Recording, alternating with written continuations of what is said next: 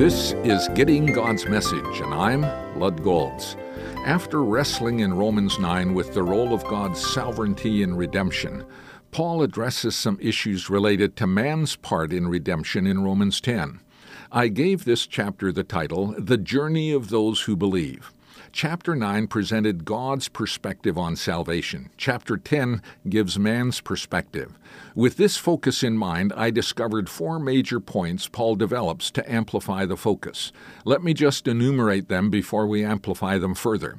First, we must be aware of some problems that will stand in the way of faith. Second, most of the time, when there is someone making progress in their faith journey, you will find that someone has been praying for them.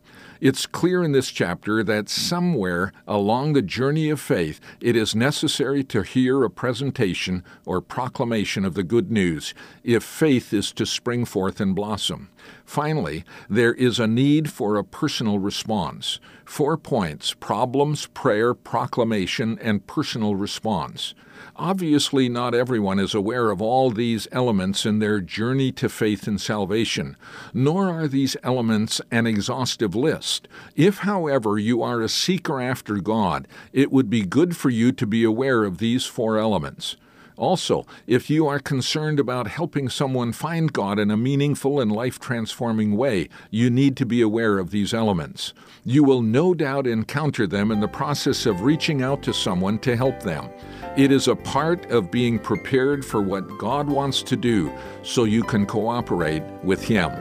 If you'd like to review this and other messages in this series, go to my website, gettinggodsmessage.org.